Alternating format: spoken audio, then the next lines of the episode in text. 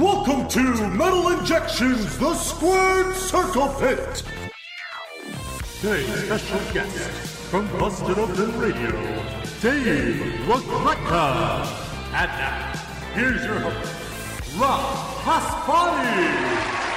It seems as though I took the summer off here at Squared Circle Pit. I did not forget about my wrestling fan metalheads. It's Rob back with a very busy fall for Squared Circle Pit. Got a lot of guests lined up now that I took a bit of a break. Thank you for sticking with me. Thank you for visiting us here at Metal Injection. If this is your first episode of Squared Circle Pit, just want to let you know this is a podcast that meets at the intersection of heavy metal and pro wrestling. And in the past, we've had metal musicians talk about pro wrestling, like Slipknot's Corey Taylor, Tool's Maynard. Uh, we've had a lot of big, a lot of big names talk about pro wrestling, and then we've had wrestlers talk about metal, like Bubba Ray Dudley, Chris Jericho, Kenny Omega, and even CM Punk. So you can go back and check out all the archives. Lots of great episodes. Go to metalinjection.net slash squared circle pit. I have an awesome guest today, someone I wanted to get on the show for a long time. Uh, a fellow East Coaster, a fellow Northeasterner. He's a Jersey boy. I'm a New Yorker. And we met, we hung out, we talked about pro wrestling. This was taped last week before the final weekend of the G1, so we don't really talk about what happened there. But after the interview, stick around and I'll give you my thoughts on the G1. But right now, let's hang out with Dave LaGreca of Busted Open Radio. Oh, and I quickly actually want to uh, remind everyone uh, I promised Dave I would mention this. If you're going to SummerSlam this Sunday here in Brooklyn, New York, Dave and the whole Busted Radio team is going to be hosting a Summer Slam pre party right around the corner from the event. Hit up Busted Open Radio on socials uh, for all the info. I think Dave mentions it at the end of the show, at the end of the interview, rather, which is starting right now. Now entering the Squared Circle Pit, a man I've wanted to have on the show for a long time. You can hear him every morning on Sirius XM with Busted Open, the only daily wrestling talk show, which I love. I have Dave LaGreca here. Dave, how long have you been uh, broadcasting? All right, so I've been I've been doing radio for forever. Um, you know, I have a you know FAN, ESPN radio, NFL radio, but uh, I've been doing Busted Open. Actually, this April will be ten years. Wow. my ten year anniversary of Busted Open. Well, so. congratulations. Thank It's- you, man. It's, it's hard to keep a job for 10 years, especially It's one in school. so- in this business, it's almost impossible. yeah. And, you know, people always tell me, like, oh, man, I wish I had your job. I think you're one of the very few people where I'm like, man, I wish I had your job. I, and, and maybe it's because I'm married, but uh, I, I can't wait to go to work every day. I'm joking. Please, Violetta's gonna hear this. My wife's gonna hear this. She's gonna get so pissed. But no, it's it's it really is a dream job, and it's it was a struggle. It, it started one day a week for an hour, and then two, and then three, and now five days a week, three hours a day, and having guys like Bully Ray and Mark Henry and Tommy Dreamer uh, being a part of the show. It, it truly is a dream come true, and I, I look forward to going to work every day. it is really crazy because I feel like, you know, uh, I, I Busted Open has been on my radar for a while.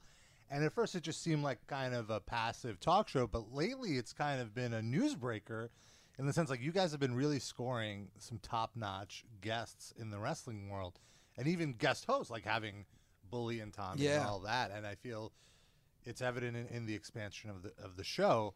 And what like so you said you worked in radio before. How did you fall into doing a wrestling show? It was just an idea I had. Um, you know, being uh, with Sirius XM, I was the morning show producer for NFL Radio, and Doug Mortman, who was my co-host for seven years of this journey, uh, we kind of came up with this idea together.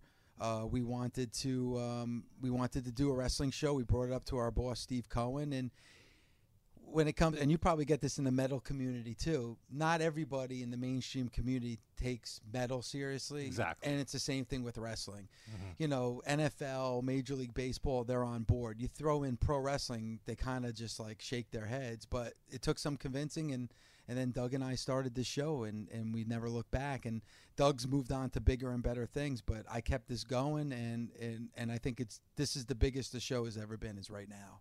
I, I would have to I would have to agree. And you know, I see all the time like I follow wrestling news sites and people come on your show and they'll say something and it's like, whoa, this is new. Like this is breaking news right here. This person just revealed something, and I think that's really cool that you guys have a platform now to kind of continue the metal, uh, the wrestling story. Yeah, and and it's yeah, I'm a, a lifelong wrestling fan, but I really felt it last week. You know, last week we had Billy Corgan in. It was it was the the morning of him playing his sold out performance at Madison Square Garden.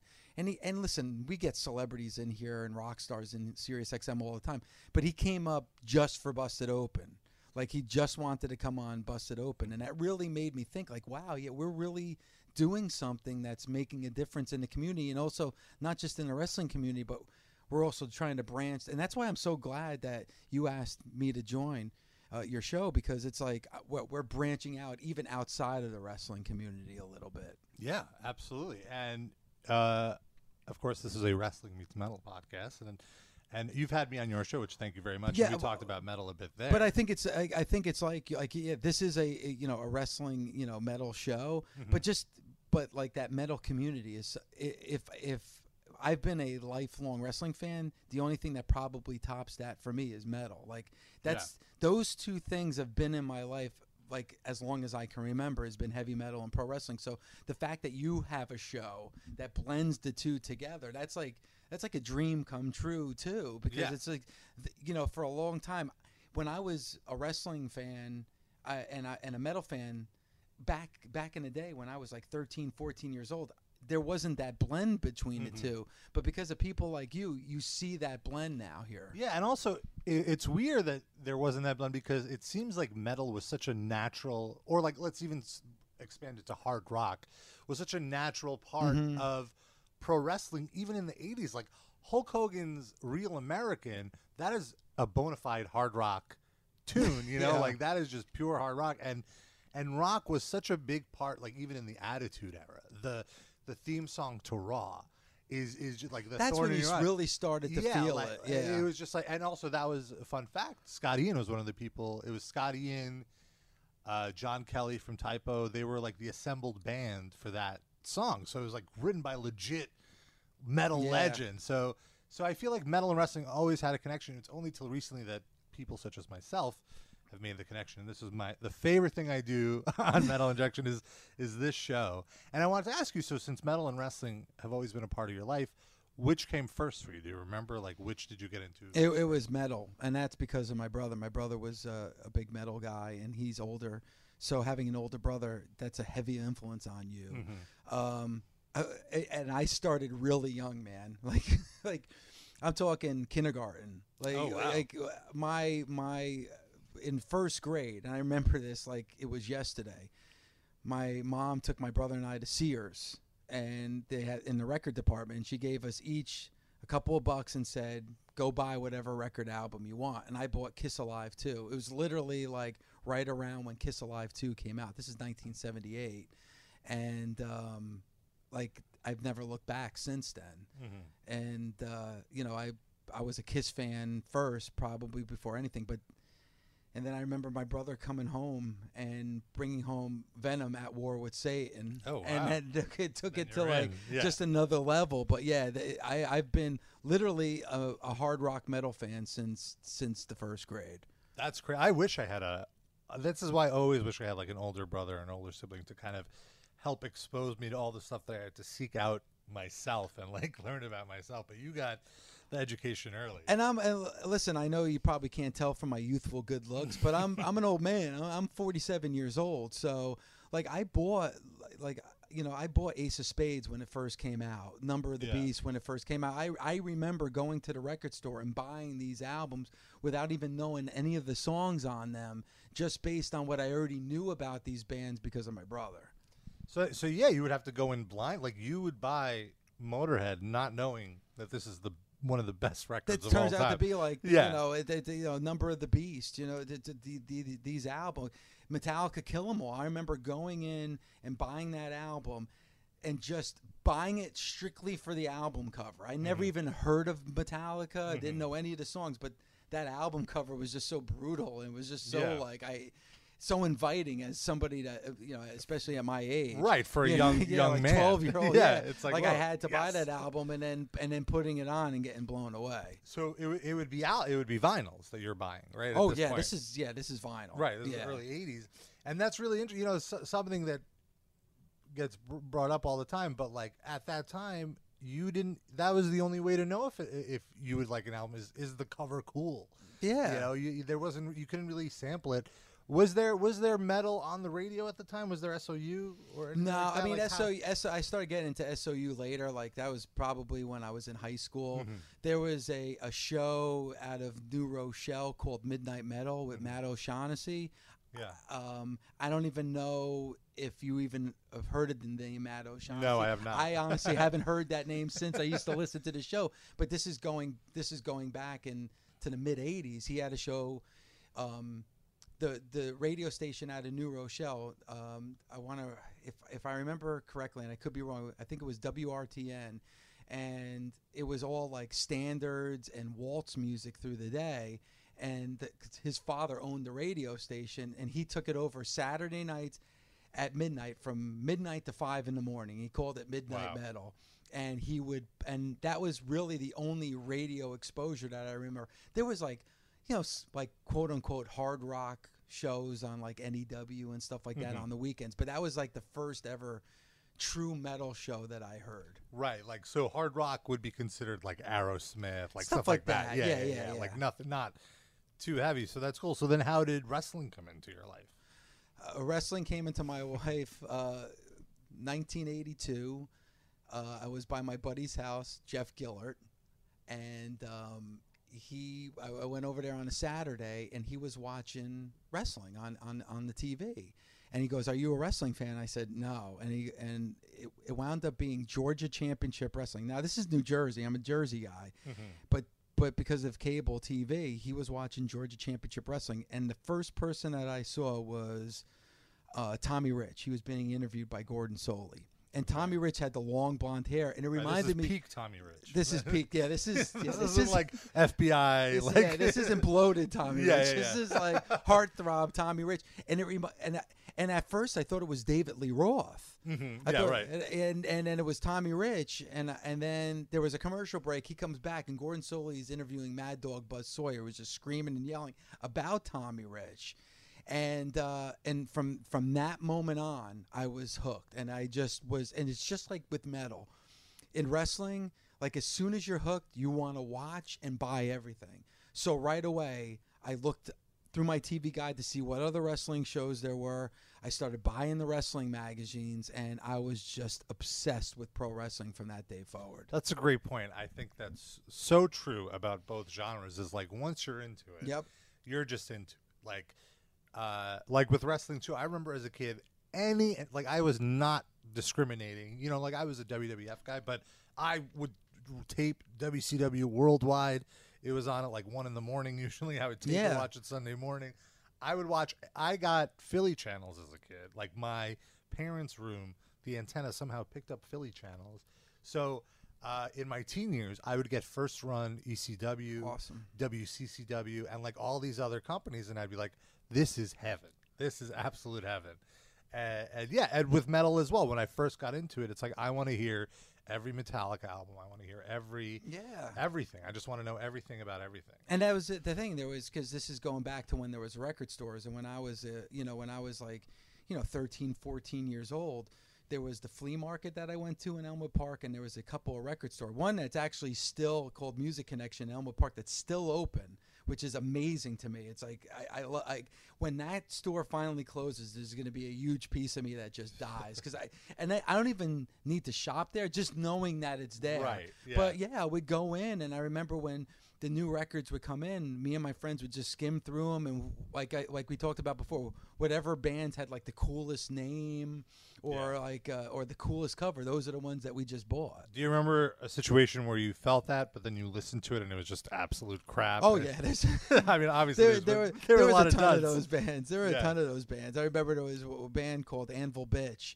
Mm-hmm. and it just it just sounded cool. And I went back, and it was it, it was crap, but um, it didn't matter. Like it was just like that was like the big thing at that time, and And listen, it's so easy now with your phones, and I, and I don't want to sound like the old man. It's like, well, back in my day, it was, it was so much better. But you know, it was kind of cool. Like when you bought an album and you were listening to that record, and you were just staring at the lyrics and staring at the back cover, and and just you studied that album. The the the whole thing was just it was just a, a complete experience. Yeah, it was a much more romantic. Yeah, experience yeah. Like like I mentioned Kiss Alive too. I was playing Kiss Alive too on like my Mickey Mouse record player. and I must have stared at those four pictures Mm-hmm. of of, you know, Gene Simmons and Paul Stanley and Peter Criss and Ace Frehley like they're it's like embedded in my brain those because I just would st- and then you open up the gatefold and I had that live shot of all the pyro going Right. off and everything. It's like you're like you you said it perfectly. It it was romantic. It was just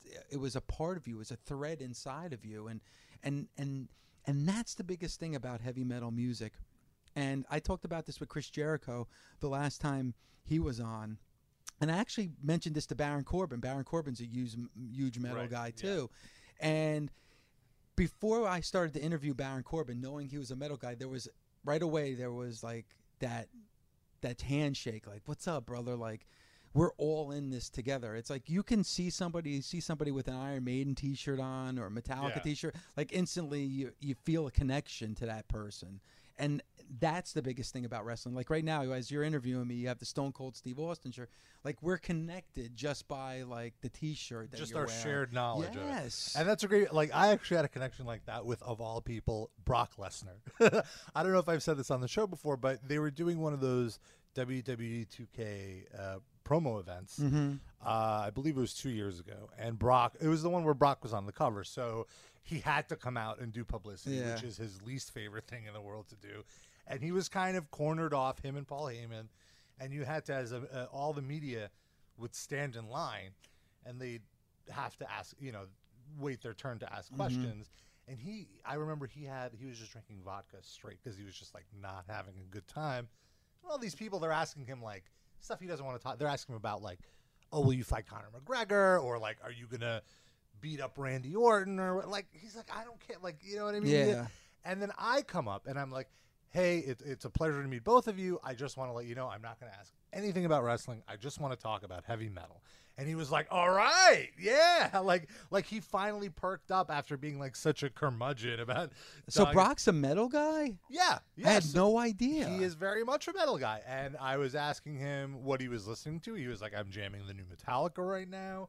I've been, I listen to a lot of Motley Crue. I think he's like more old school, like metal hard rock. And, and then I was like, oh, who would be your, if you could have a tag team partner from the metal world, who would it be? And he picked Rob Zombie. He's like, I was like, ah, I, the scariest guy I know, Rob, Rob Zombie. And then the producer or whatever was like shuffling me away, like, all right, mm-hmm. that's enough. And I was like trying to get my gear all together, and I just feel a paw on my back, and like, hey, I was like, whoa, what, what's going on?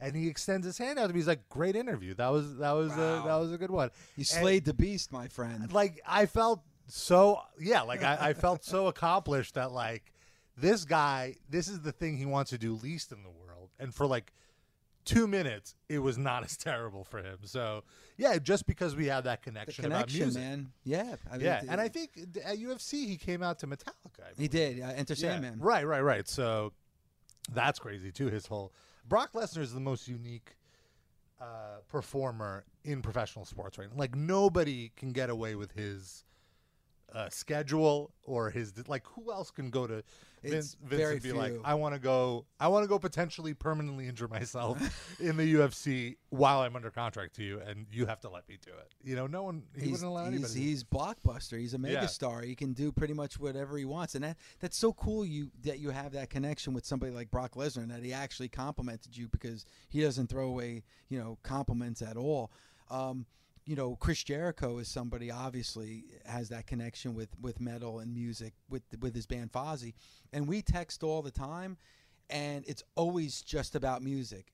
If I text him something about wrestling, I'm not going to get a reply, but like we'll just t- text about silly stuff about Kiss or about Cooper or, or, or, or anything just to throw stuff out. And I was recently on his podcast about wrestling at Madison Square Garden yeah, I heard that was a great. but episode. he really wanted that to be with Bully and I to talk about which was a better album, uh, "Shout at the Devil" or "Too Fast for Love." But Bully Bully wasn't on that day. It was Mark Henry, and then we came up with the topic for MSG. But that originally was supposed to be obviously a hard rock conversation. Right, right, right. So I want to. Did you? What was your first show? Was it a, a wrestling show or a metal show? Do It was you a remember? metal. It was no. My first show was a wrestling show. Do you remember where was it? A Of course, it was no. It was at the Meadowlands. Oh, Meadowlands. I'm a. Jersey, right, Jersey guy. guy. Jersey, I'm a Jersey guy. I, for some reason, I thought you were a Long Island guy. Like the, the the the. That- I'm, I'm point, I'm pointing with- That's a big insult to a Jersey guy. My apologies. I'm Jersey all the way because there's very few of us that are proud to be Jerseys. I'm I'm I'm that one, right, of, the, so- one of the few. You, you came up in the Meadowlands, basically. Meadowlands is my is my building, man, and Yeah. it's closed down now, and it's Yeah. like it hurts me. I always like I take the train home, and I'll do it today when we're done with this interview. I'll take the train home, and I always glance over and look at that building, and and uh, I'm, I'm I'm thankful because my love for for wrestling and music really blossomed by being in that building. Mm-hmm. Um, but the first time I went to wrestling is uh, was March of 1984. My dad Oh, took wow. me, okay. and it was uh, the main event was Hogan against Dr. D. David Schultz. okay. so So, that was right before, a few years before Wrestle, like two years before WrestleMania. Yeah, it was before WrestleMania. So yeah, s- since Schultz is still in the company. this was yeah. when bef- this was before he slapped John Stossel in Yeah, the face yeah. on 2020. But that was the first time. But in my, and my first concert was actually at Giant Stadium was Monsters of Rock. Oh, wow. It who was on that? It was uh, Kingdom Come, Dokken, Metallica, Scorpions, and Van Halen. wow. That is that is a great cherry buster. and right it there. was it was just before And Justice for All came out. Oh wow. So it and it was was uh, David Lee Roth still with Van Halen at that? No, point? it Oh, was uh, this it was Sammy Hagar, Okay. and and this was when Jason Newsted just joined Metallica. Oh wow. So it was all it was. It, so it was still they were just it was heavy, obviously you know, uh, Master of Puppets, and the only song and Injustice hadn't come out yet, so the only song they played from And Justice for All was Harvester of Sorrow. Mm. It's kind of just like a taste of Yeah, yeah. of that album before it came out, Which- and Metallica blew everybody away. That was, away. I mean, arguably Metallica at their peak right there, like right before Justice. I mean, you could argue, you know, without Cliff, it's a little past their peak, but I, I wouldn't, I wouldn't take that argument. Well, I think Jason's great. Justice for All is my favorite Metallica Okay, yeah, album. yeah, yeah. So that period, and, and, and I saw him at the Meadowlands on the And Justice tour. Um, that was probably for me like the peak of Metallica was that tour for And Justice for All. it's interesting because I feel like with Metallica fans, uh, 10 years ago, let's say 15 years ago, people were like, oh, you don't have to listen to anything after the Black Album. They stopped being good after the Black Album. Then it became, ah, the Black Album sucks. You don't have to listen to anything after Justice. Now it seems like the quote unquote elitists are like, oh, I only listen to Cliff era Metallica. Yeah. You know, like pretty soon it's gonna be like, you know, just ride the lightning. You know, like every every few years it, it Yeah. regresses back where it's like, no, all of it, all of it is It's all good. It's Yeah, all good. There's there's highlights on load and reload as well. Like overall, not great albums, a few good songs. You know, you can't. Yeah, it, it, reloads a bit of a stretch. Well, you know, on load. You're right. You're right. You're right. but I mean, hey, you know, like I know what you it- didn't throw out Saint Anger there. Saint Anger is terrible. uh, Lulu is terrible. Yeah, is terrible. uh, Death Magnetic. All right. It's not bad. It's not bad. It's the not new bad. one, Hardwire. Very I, good. I, ver- I really like. very it. very I good. agree. But I remember at the time when the Black album came out, there was a there was like a real backlash with the Mm-hmm. Black Black album. First of all, with the videos because they they said they were never going to have like a quote unquote video Like a performance Yeah, video. and then they, they they said with one because it was a concept and they were, Yeah, you know was and like everything else. film. They were. In, well, they were in it. Yeah. Yeah, they were in it, but it was Yeah. they, th- that was because when they came out with the video for Cl- the, the Cliff 'Em All video, the Mm-hmm. home video, they said this is Metallica. We're not buying into whole MTV stuff, and then they started making videos. But um, there was a bit of a backlash with the with the Black album from that hardcore fan base. But you can't deny that's a that's a great album, the Black album. Yeah, and it's exactly what they wanted to do. It's not like a, a suit came to them and told them, uh, "We want you to sound like we want you to have the same sound as Motley Crue." They're the ones that heard "Shout at the Devil" and they were like, "I want that drum sound. Get me that Yeah. producer." And that's how they hooked up with Bob Rock. Like they s- seeked out Bob Yep. Rock. It wasn't like Elektra Records told them you have to work with Bob. They wanted to. That's what I don't understand about fans sometimes is like they get mad at artists they enjoy when the artist is trying to express themselves. Like this is how all yeah. the time. yeah, this is how this artist is choosing to express himself. So you can't I mean, you could not like it. It's your right to like or dis- but you can't tell them they shouldn't be. They should be doing something else. Well, because it's the classic you sold out. And Right. Like, and that's what a lot of fans were saying about Metallica. You, you see it with every band. They have their like you sold out moment when they Mm-hmm. go from being just a the hardcore fan base band to like going mainstream. You're always going to get a pushback from your from Yeah. your fan base. It's interesting. It's that way in metal. In in the wrestling fandom, it's kind of the opposite. Like people want you to go to WWE. Like they want you to. Which I mean, sure, you have you have to feed your family. and, and it's and it's always funny because like like like the young bucks and Cody Rhodes are doing like amazing historical things right now. But the whole big question is like, all right, when is when is the young bucks going to go to the WWE? Like that's always seems to be the underlying yeah. question. And my for people. response when talking to people, like, do you really want to see the Young Bucks in No. WWE? Yeah, no. Like, look at look at uh, Anderson and Gallows. They were the top tag team in New Japan. Yep. Now they're kind of they're on main event every week. I, I'm sure their salaries are much bigger, and their families are much happier that they're home more often. But in terms of their characters, not so much. And with Young Bucks, they're already making, I'm assuming, very good money. They're making top guy indie money. They're probably making each six figures.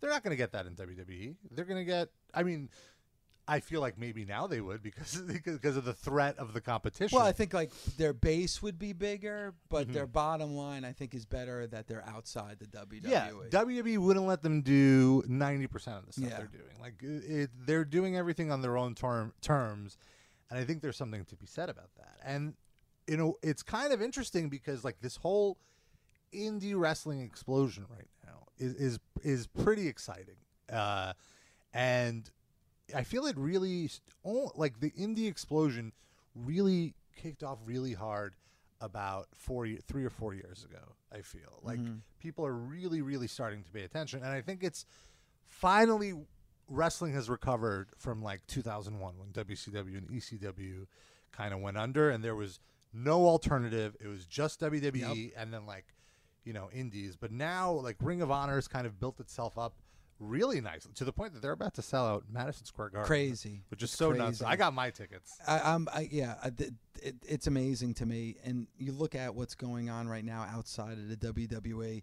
If you, if you and I were having this conversation a year ago, and I said that the NWA title was going to be defended in front of a sold out crowd of ten thousand fans, I would, I would have thought I was nuts. You know that that you know Ring of Honor and New Japan would be going to Madison Square Garden. First of all, I, I would say that's not ever going to happen. Yeah, that's impossible. WWE It's would literally never let that happen. Yeah. Vince McMahon would never let that happen. Number one, and number two, like that place would be half empty. And first day sales, they sold nine thousand tickets first day, and that's only for their honor club members. That's not even to the general audience Right. yet, and they have nine. So Yeah. that we're going to look at a sold out explicitly- crowd. I explicitly signed up for Honor Club just for the pre order because I'm like I first non WWE MSG show in 50 years. I have to be like the Garden to me. I am a total mark for the Garden. Anytime I go to a show there, wrestling, rock, I fucking get into that main room. I'm like just dazzled. like Yeah. I look at the, the the beautiful like roof, all the all the team flags. I do a little like a little uh, you know flashback of how upset I was at the Knicks fucking up in the 90s by seeing all their division championships. if if if if, if Ewing just dunked the ball instead of the finger roll against oh the Pacers, god! who knows? Oh what my god! happen. So like fucking Reggie Miller ruining it for everybody. and, but it's just it's so, there's so much history in that, and like I've seen so much wrestling in that arena, and so many, and you on TV. So it's like there's so much to take in, and to be in that arena and see Tanahashi, Okada, like I, I can't even fathom it. I think the one the one knock for me uh, uh, when it came to the Garden was the fact that it was just WWF WWE centric when it came to wrestling. Right. Um, and and, and music wise, you're right. Like you know, I saw the you know when the Kiss you know Kiss reunited, they did four nights at the Garden. I was there three of the four nights. It was just amazing. But my knock on the Garden was that it's just WWF WWE. Yeah. Um, you can't say that anymore now. Yeah. And And and oddly, it's WWE's own fault. Yeah. like because uh, what happened, you know, if you don't follow the wrestling too closely, what happened is WWE booked WrestleMania at Giants or MetLife Stadium, Mm-hmm. and then they booked all the peripheral shows, NXT, Raw, SmackDown, at Barclays in Brooklyn. Yep. But last time they did it at MSG, all the all the other shows, right? No, They- what they did is they had, and they were smart.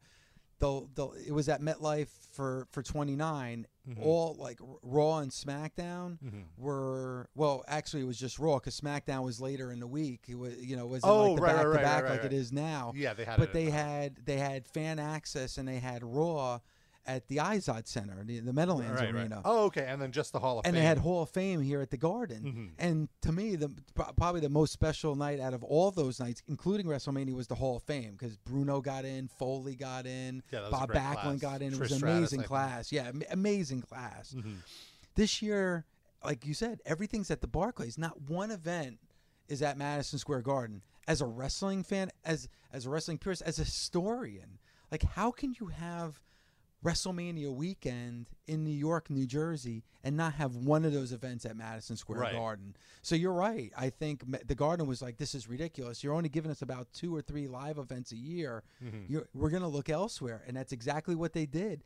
And they're going to have a huge crowd. Yeah, it's. I am very fascinated uh, by this, and I'm very fascinated by the non WWE wrestling scene because I think it's really having a moment. And I think what's kind of going on is for the longest time, people were not necessarily into the product WWE is delivering. Yep. Whether the storylines, the wrestlers, whatever, and finally, there the technology has caught up to where you can watch other promotions all over the world mm-hmm. just from your phone, your computer, and it's much easier. Like I can't. I am still floored that there is a ongoing New Japan tournament, and I can watch it live.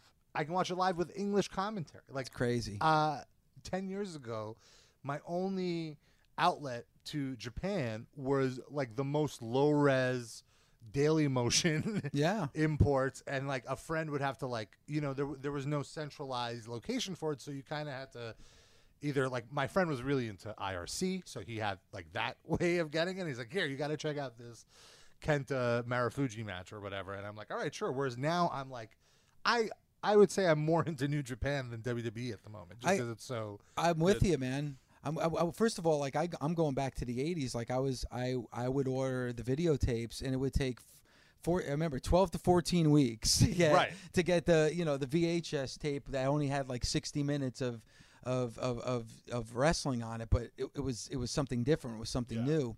Um, you're so right. We kind of take it for granted. Like when I'm on the train after this interview, I got the New Japan icon on my phone. I, I, I go to New Japan World and I'll watch I'll watch the G1, Mm-hmm. Um, or I'll go onto the FITE app and watch the latest episode of Ring of Honor. right You know, or it's it's uh, just right on my phone. yeah my like when I'm in the gym I'm doing cardio I'm watching G1 because you know It's the G1 is every night you gotta fucking Yeah. it's, it's like a, it's homework I, I'm so happy. Like Tanahashi's in first place. I'm like Yeah. ecstatic about that. this has been an unbelievable G1. We're we're recording this right before the final weekend. Yeah. and I, I mean the B block has been the highlight. Like there, there have been crazy matches: Ishii and Omega, Ishii and Ibushi. Like anything with Ishii, Ibushi, Omega, Five star. or Naito. Yeah, Yeah. yeah. Ishii and Omega got five point Five, five. yeah, 5.5. Like five stars is not good enough. Five Yeah. good. Five stars is like good now because Yeah. now Dave Meltzer's raised it to like seven stars now. so- Right, right. Well, I, I guess like for him, it's like, well, what is a five star match? This was better than that match, so I have to rank it Yeah, a little yeah. higher. Uh, but even that, like even with WWE now, like you said, I remember vividly. It'd be the vi- the wrestling videos would come out on a Tuesday, like a month after the pay per view, and I would run to the video store to rent it, and like they knew me, they knew what I was there for, and like.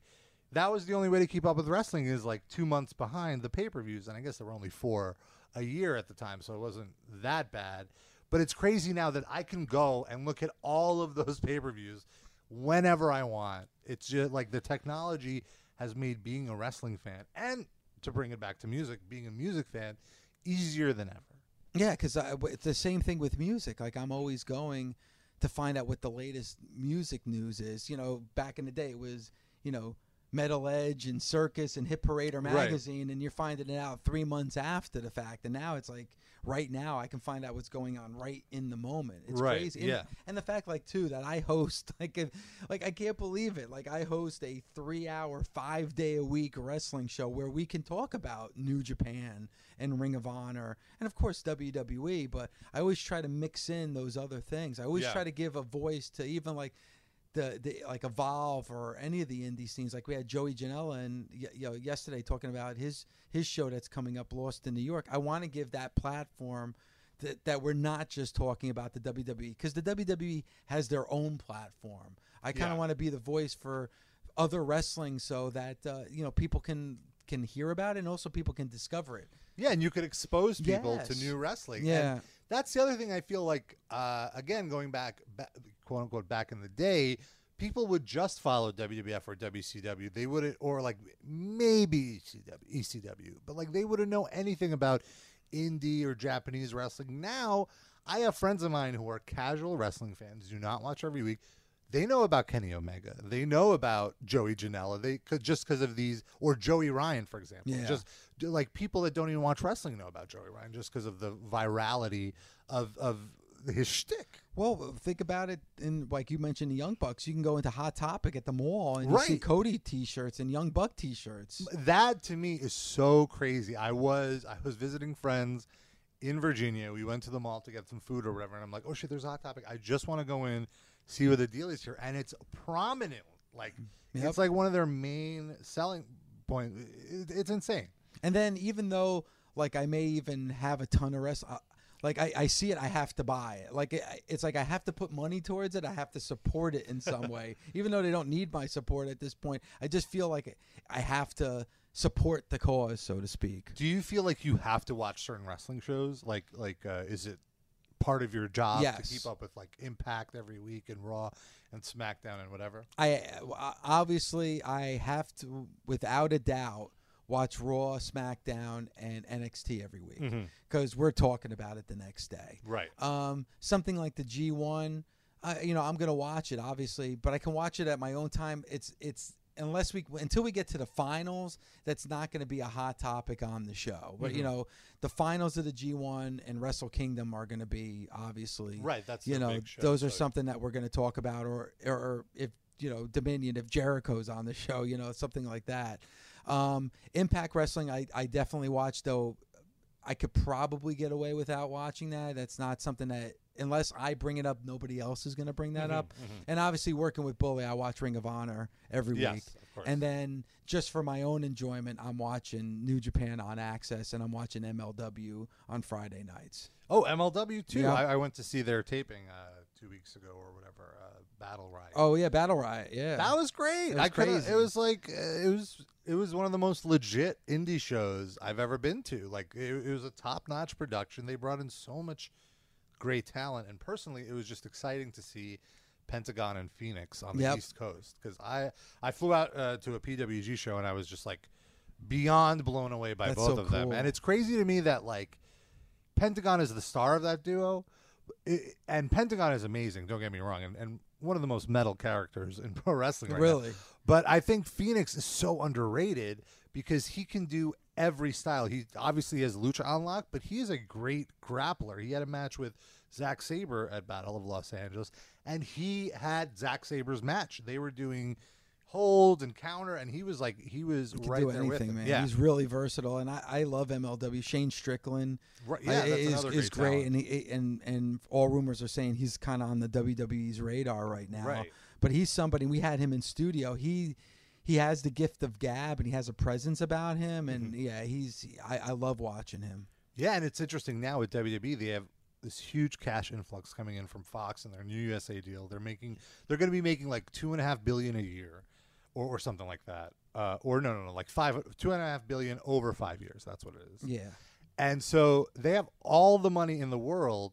So it'll be really inter- interesting to see six months from now where the indie scene is because you have to feel like WWE is feeling the heat right now. They're not happy that Ring of Honor and New Japan sold out MSG. Here's why they're not happy. Not just because that's their home turf, quote unquote. It's because there's going to be executives in the New York media world that are going to take note of the fact Yep. that here is this alternate product to WWE that's selling out Madison Square, selling out the most famous arena in the world. And if WWE can get five hundred million dollars a year for their TV, maybe you know maybe the executives at Turner or Viacom or some of these other competing corporations are like, well, maybe we should spend you know fifty million a year on on TV, which Ring of Honor will gladly take. or or really where they're at, where they're at right now with Sinclair Broadcasting. Sinclair Bro- Broadcasting is huge, Mm-hmm. Right. But I don't think they respect wrestling and Ring of Honor enough to put them in a prominent spot.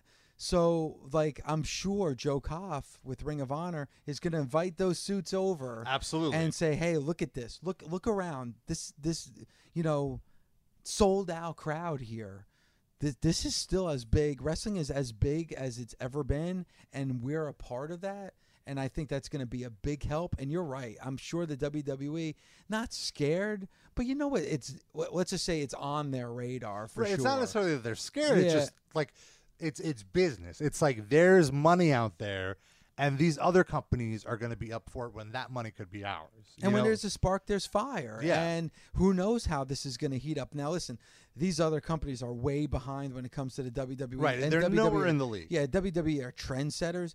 But again, all all it takes, just like in a, a band in music, you know, Mm-hmm. you may have the number one album, the number one song one day, but there's somebody else that's gonna, who knows the, who where the next band is gonna come right. from. Look, ba- if you look back 25 years ago, WCW was completely in the shits. It They was a were- total. yeah. It was dead. It was practically out of business. Two years later, they're beating W. It, it took two years just to beat W. That's all it took for them. Now, obviously, WWE is way further ahead of the game. Like it's not even a thing, but there could be something on their tail. So it'll be interesting to see how the WWE tries to kind of put a block on it. Well, the proof is in the pudding. We had Mike Weber on, who who who is with FITE, and he was with WCW. He's with WWF. He's been everywhere, mm-hmm. and he talked about when he was in WCW. Just like you said, it was a struggle just to get people to come to center stage, which only hold like a few hundred people. right. And two years later, they're you know forty thousand fans for Right, for WCW Dome, the yeah. Georgia Dome for WCW Nitro. It happened that quick. If you and I are having this discussion two years ago, I remember New Japan and Ring of Honor having a show together at Coney Island at the ballpark Right, in yeah, Coney yeah, Island. I went to like that. twelve hundred people there, Yeah. and now we're talking about it. 20 20,000 fans at Madison Square Garden. It can Yeah, happen that nuts. fast. It's also uh, like uh, that's you made a great point about Sinclair, which I haven't really thought too much about, and it's true. I kind of feel like ROH was kind of like the redheaded stepchild of Sinclair. Like, yeah, like they just bought it because it's like, oh, we have a little bit of content to throw on our stations. And I remember there was a time they had a WrestleMania weekend show in like some warehouse, and the production on it was like embarrassing. Yeah. I remember it was just, and, and I feel like for the first 10 years or whatever Ring of Honor's plight, they always were behind on like the production quality never matched how good the wrestling quality was. Like I would go to a live show at Grand Ballroom or Hammerstein and be like, this is the best wrestling in the world. But then when I would wait for the tape to come out and load it into my DVD player or whatever, I'm like, why does this look like it's like, you know, shot on my my camcorder, you Yeah, know? awful. So they were always a little behind. And then that one WrestleMania weekend, they got so much shit. Like you're owned by a major corporation, blah blah blah. That I think Sinclair, like they showed it to Sinclair, like we're getting called out for our production, and Sinclair at that point upgraded their production to what it is now, and now it's no complaints. Uh, other than sometimes I feel like they don't mic the crowd. They uh, don't. They don't like, make the like crowd. the crowds are much hotter when you're in there than if you watch on TV. But I think now that they see, oh, okay, we're selling out Madison Square Garden. Maybe we should be throwing more funding at Ring of Honor because you know they're doing something right. Yeah, I I totally agree, and we'll see what happens. Yeah. we've had so much growth over the last year. I'm really excited to see what happens in 2019. And I agree. Like even if last WrestleMania were like uh, next year, Ring of Honor is going to sell at Madison Square, and I'm like, get the fuck out of yeah, here. I mean, and WrestleMania is four months ago. yeah. So we're talking. uh, The Ring of Honor had their their biggest attendance they've ever had of six thousand fans. Right. That's six thousand fans. Yesterday alone, in a few hours, they sold nine thousand tickets. Right. In just a few hours, and again, all in, ten thousand fans in less than thirty minutes. This is this this. We, we have to go back to the WCW days to see a company outside of the WWE that's had this much growth and had this much excitement, had this much popularity. it's- this is going to be the largest non WWE attendance Yep. in 20 years. Crazy. It's wonderful. Well, before we wrap up, let's just talk a little bit more. I, I, I- I wanted to bring up my favorite venue of yesteryear, L'Amour. uh, because I grew up by L'Amour. Uh, I live in Brooklyn. I it's so funny. Once I was old enough to move out on my own, I moved, no exaggeration, two avenues away from L'Amour, and that's when it shut down. and I was Oh, like, my "Ah," God. when I could finally walk to the show because it was, you know, the thing about New York is space was very hot commodity, and like. If you were going to a metal show, unless it's a big band that's in the Garden or uh, Nassau Mm-hmm. Coliseum, you're gonna go to bumblefuck like out of your way to Yep. find clubs. And L'Amour was no different. There, a train did go there, but it was in a very industrial area. But it had the best shows. What were some of the shows you saw? Well, I, I, I've gotten kicked in the face at L'Amour's a couple of times. as did many people. Um, yeah, you're right. L'Amour is like in comparison to wrestling, it's like it's like the Hammer. It's like the Hammerstein. It's like or like the like the ECW arena. Yeah, maybe. it's like yeah. it, it, it really had that. I, I, I saw Slayer there. It- you know, it, I saw Manowar uh, open up for Motorhead at L'Amour in Brooklyn.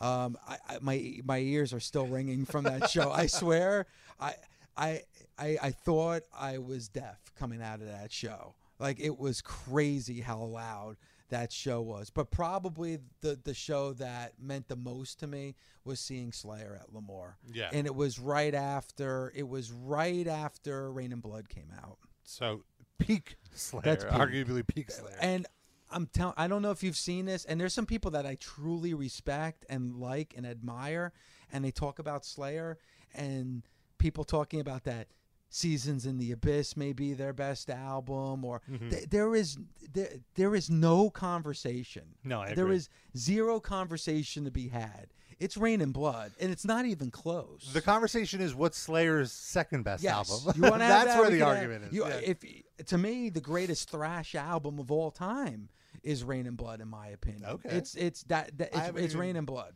Yeah. You you don't agree? I mean, I haven't, I haven't thought about it. Like, I- I, need a minute to think about it. Uh, Reign in Blood is one of, Reign in Blood is one of the first like hard extreme metal albums that I got into, and, Mm-hmm. and it was, de- and, and it's so funny because looking back, it's like, like now it's like it's not that heavy.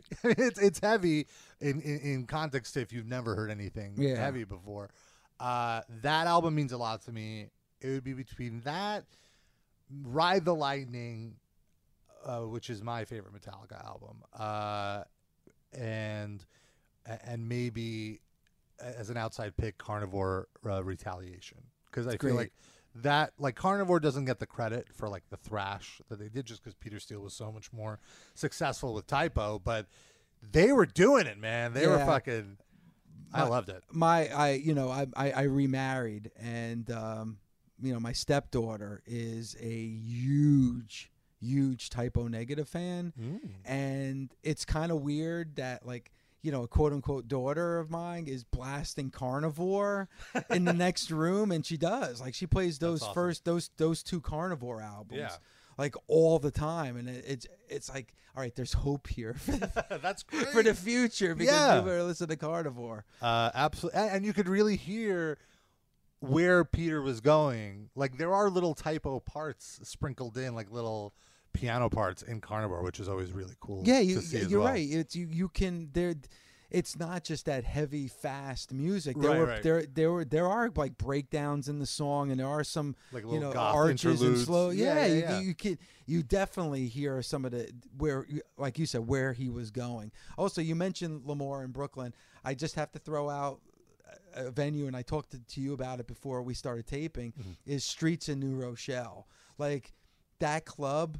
And probably it's not remembered and there's no stories tied to it and you know nobody has a, a monument anywhere in remembrance to streets in new rochelle. It kind of just became you know when by the by the end of the 80s it became a dance club and it completely got forgotten about.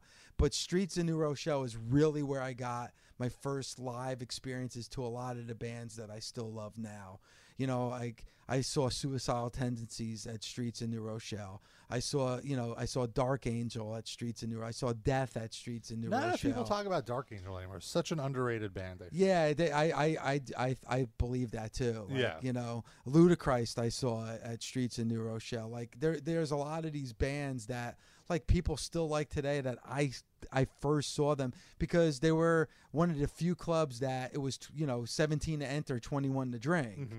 So like I was able to go with my brother because my brother was old enough to drink and I was just a senior in high school. Mm-hmm. So I had that as a senior in high school. I had that live exposure of going to New York and seeing these bands. Well, one thing you, you say you're an old man.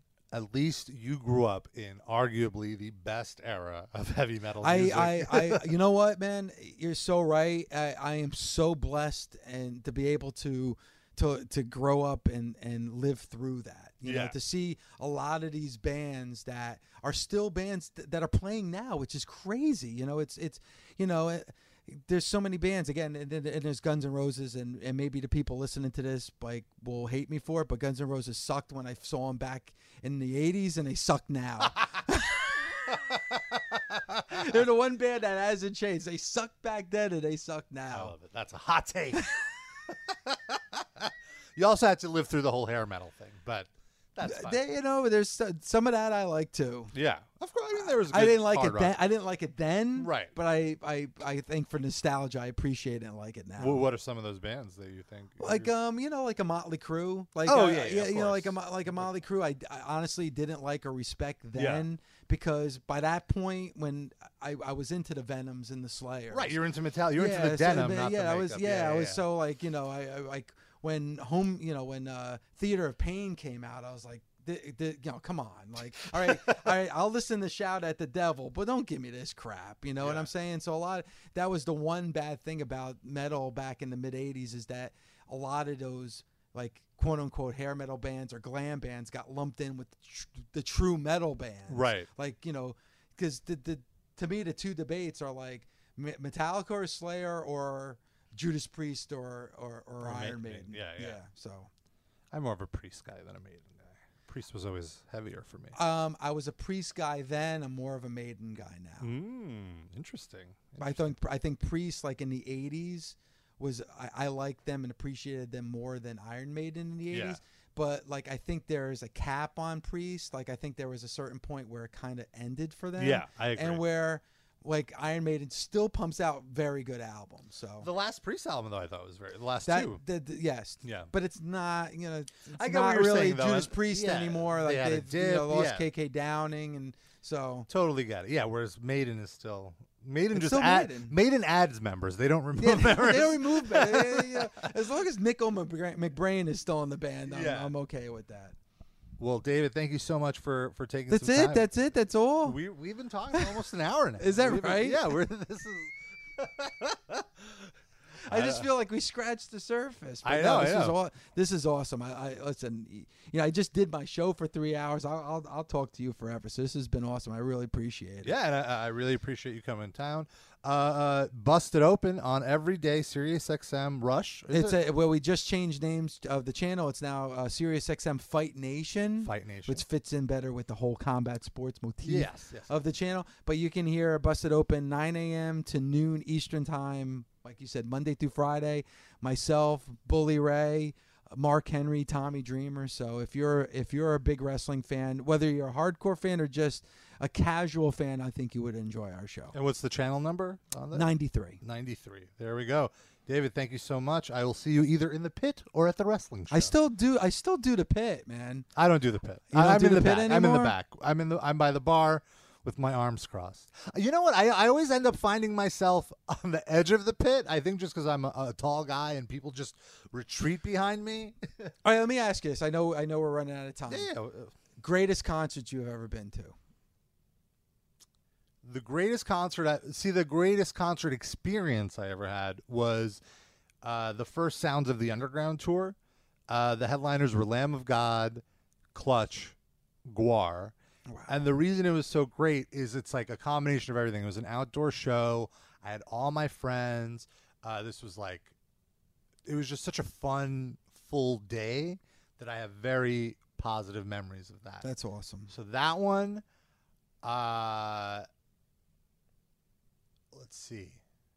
Uh, I saw Pink. Flo- This isn't metal, but I saw Roger Waters at Yankee Stadium do the Wall, which blew every metal show I've ever gone to out you know, of the water. You're not the only person. I've I've talked to a lot of people that were really Pink Floyd fans that went to that show Yeah. and thought it was the greatest show they've ever seen. it it like it was like this is the pinnacle of live performance. It, like every the sound was better than the record. You know, it was so cra- the band that he had was amazing. He had G.E. Smith from SNL was his band leader. Wow. So he was fucking shredding it up and the whole presentation was just like next level.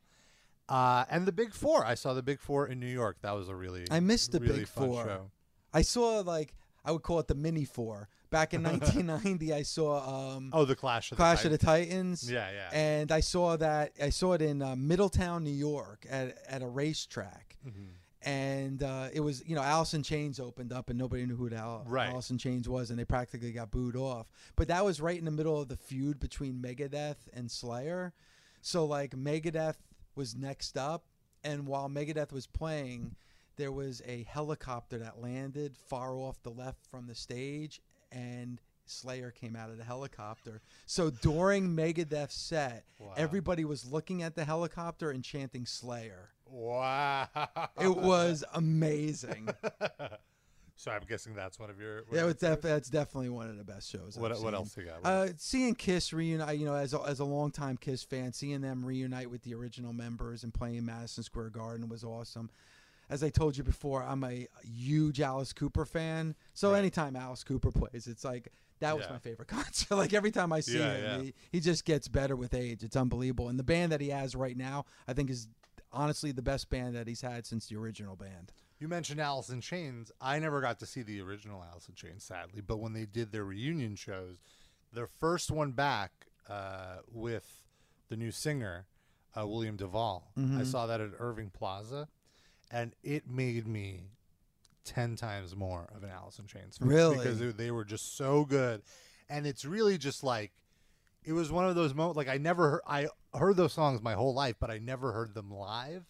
And hearing the power of that music live is like, wow, these are fucking jams. You know, these are like legit, Yeah. like great songs. And I just went back and like dove deep into that old That's so Alice cool. Chains too. That see, that's that's what a good performance will do. Yeah. That you want to hear more of it once it's over. I, I got to throw out. You know, we, we talked about Mike Metallica when I saw Metallica. You know, on, on the Black Album tour, where they didn't have an opening band. It was just them. It was just an evening with Metallica, Mm-hmm. and they played over two plus hours. And again, there's no there's no filler there. There's nothing from load or reload. That's Right. just their classic period, and them opening up with like "Am I Evil?" and like it's just that, wow. You They're just the peak of their stamina Yeah, and performance. and- Yes, yeah. yeah. So Yeah, honestly, I didn't even go to these uh, farewell Slayer shows just because it was like, you know what?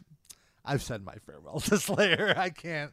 I get I- it. I, know- I I was I I um I I actually a buddy of mine got me a ticket and I was psyched to go, but Ring of Honor was that night at the Hammerstein and I Mm-hmm. wanted to go. Uh, you know, I wanted to support Bully. Plus, my my daughter is a big Ring of Honor fan, and Oh, she loves awesome. she loves Marty Scurll. So I had to go. But yet, you know what? There's a part of me that says, you know what? I saw Slayer at their peak. Yeah, it's never Um, going to be. I good. it's it. I'm not going to see that Slayer. Mm-hmm. I, I'm I, I. You're right. I, I came to peace. Like I'm I'm good. Like Yeah. I'm I, I'm honestly I'm good with Metallica. I, I don't want to see Metallica anymore. yeah, I'm I'm good. Like I've seen them. They're never going to be as good as they were. And as, this is not a knock on them. this is not saying you shouldn't go see. If no, you haven't seen Metallica, go, go. Yeah, Yeah, go, yeah. definitely. If, especially if you haven't seen them. Yeah. But I've I've come to peace with that. Right. Yeah, and I and I think that's like a very uh, powerful moment in a music journey when you're like, all right, this isn't mine anymore. You Yeah, know, like it's- I've it experienced away. it. Yeah. Now with Alice Cooper, I will see him, and I have an obsession with Alice Cooper. I will see him until I can't see him anymore. Like, I don't know who's going to live longer, him or me. I mean, which is sad to say because there's a 30 plus year difference between. He's- he's a- he looks great for his but um, but um, but I will see him until I can't see him anymore. And I- I've seen him well over 30 times. And, but but he puts on a show. Yes, it's not he puts just- on a show. Like It's- it's it's, like Slayer and some fire. You Yeah, know? yeah, like, yeah, yeah. it's- So it's just yeah. So I can see that, and like that's kind of how it is with GWAR. I feel anytime I see them, it's always a different thing because they they just have such a live theater performance to it. You know. But anyway, we can go on about this Sorry, for like I, I another three prolonged this another 50 It's minutes. fine. you- It's fine. It's fine. We're Yeah. doing great on time. And, and Dave, thank you so much. Thank We'll- you, man. I'll have you. We'll have you back on. Maybe do some sort of metal roundtable with, with a I, few other I'm, people. I'm so up could- for whatever, man. I Uh, am I am the biggest whore you'll ever meet. I will do just about anything. Wonderful. well, well, on that note, busted open every weekday. Sirius XM Fight Nation. You're going to be at All In. You're going to be on the Jericho cruise. Oh, good. I'm glad. I, I always forget about promoting myself. We're gonna be. I don't know when you're gonna post this, but we Uh, have a, week, we have a SummerSlam party that's happening at the King's Brewery, um, uh, right outside Barclays, uh, just about a block away. It's myself and Mark Henry from three to five Eastern time. We're gonna be in Brooklyn, so please come by and see us. And we have breakfast with Busted Open. That's gonna happen all in weekend. Uh, we're gonna be doing our show Friday morning that weekend. It's free to the public, so come by and see Bully. Dave LaGreca, wonderful gentleman. Great talk. We could have talked for another hour or two. And uh, I'm sure if we recorded it after this weekend, we would have talked for another hour because the New Japan annual summer tournament, the G1 Climax, is concluded. And I've seen so many great matches that I feel like I've been spoiled now to the point that I'm, and you know, I don't like to be negative, but I'm genuinely not excited about SummerSlam. I'm not not excited, but I'm just very indifferent about SummerSlam because of how great the G1 climax was, and I know that nothing on the show, maybe Samoa Joe versus AJ Styles, will come anywhere close to the matches that I saw in the last month. There were 96 matches in the tournament alone. I watched, I want to say at least 90 of them. I, I maybe I skipped only a few and there have been so many good ones. If you have not gotten into New Japan and you've just been hearing me and other people talking about it and you want to get into it, you got cable, AXS TV every Friday night, I believe at 9 p.m. They're going to be doing the best matches from the G1. You got to check this out if you want to search for them online or go to njpwworld.com. My favorite match of the entire tournament was the final. The final was unreal. It was so emotional. Tanahashi versus Kota Ibushi. I mean, I'm spoiling it, but by this point, yeah, I feel it's been a few days. It's fine. But it was one of the best matches I'd ever seen. The night before, Kenny Omega versus Kota Ibushi, another excellent match. Not quite the barn burner I thought it would be, but it was clear the reason it wasn't quite the barn burner is because they know they they will be wrestling again down the line, and they're really saving it for their big main event match, which wouldn't have a 30 minute time limit. And of course, Ibushi is entitled now to a title shot since he beat the, the world champion, as is Ishii. Holy crap! Possibly the MVP of the G1 tournament. Really enjoyed all of Ishii's matches. My favorite was the one he had with Kota Ibushi. Most will say the Kenny Omega match was the best match. Kota, uh, Kenny Omega versus Ishii. I, I like the Kota Ibushi match better, and, and in my opinion, the, the last night was the best match of the tournament. So many great matches. Definitely check out the G1. While I might not be too excited about SummerSlam, uh, although you know, actually, after watching Raw, that angle with uh, Paul Heyman was pretty interesting. It kind of got me back into the main event, which I give it to them. I'm into Samoa Joe versus AJ Styles. That should be a good match. I don't really think Nakamura against Jeff Hardy. If they keep it as a singles, Randy Orton's just going to interfere. So I hope, you know, they just add him to it. I hope Carmella loses the title because, as much as I like her as an act, I don't think she should be the women's champion. I think Ronda Rousey is going to win. There's already been advertising for shows later in the year with her with the title. But I, I kind of felt like uh, they should have probably saved that till WrestleMania or something. I don't know. I hope I hope she doesn't win and still chases it. And she's actually been one of the highlights of, of Raw lately. And rest of the matches, I don't know, guys. I just it's it's not really doing much for me. The the match I'm least looking forward to is Finn Balor versus Constable Corbin, which uh, more a slight on Constable Corbin than Finn Balor because I'm a big fan of Finn's. Uh, but the night before NXT Takeover Brooklyn, both of these shows are within walking distance from my house. I'm uh, pro- like most likely not going to SummerSlam, I'm heavily considering getting a ticket to NXT Takeover because that lineup looks awesome. Johnny Gargano versus Tommaso Ciampa in a last man standing match should be unreal. Uh, Kairi Sane versus Shayna Baszler should be phenomenal. Uh, British Strong Style against uh, Undisputed Era will be great. You know, all these matches. Uh, Velveteen Dream versus EC3, one of the most fun feuds. And Ricochet versus uh, Adam Cole, baby. Are you kidding me? That's going to be great. So that's that's probably going to be better than SummerSlam. so I'm more looking forward to that than I am to SummerSlam. But here we are. We're back. Maybe after SummerSlam, I'll do a little recap show. Or maybe not. Let me know what you want to hear from Squared Circle Pit. What guests you want to hear. Tweet me at Squared Circle Pit. No E in Circle. At Rob Injection is my personal account. I will be back in the next two weeks with a brand new episode, and I will try to be as consistent as possible with this one. Thank you for sticking around. See you next time in the pit.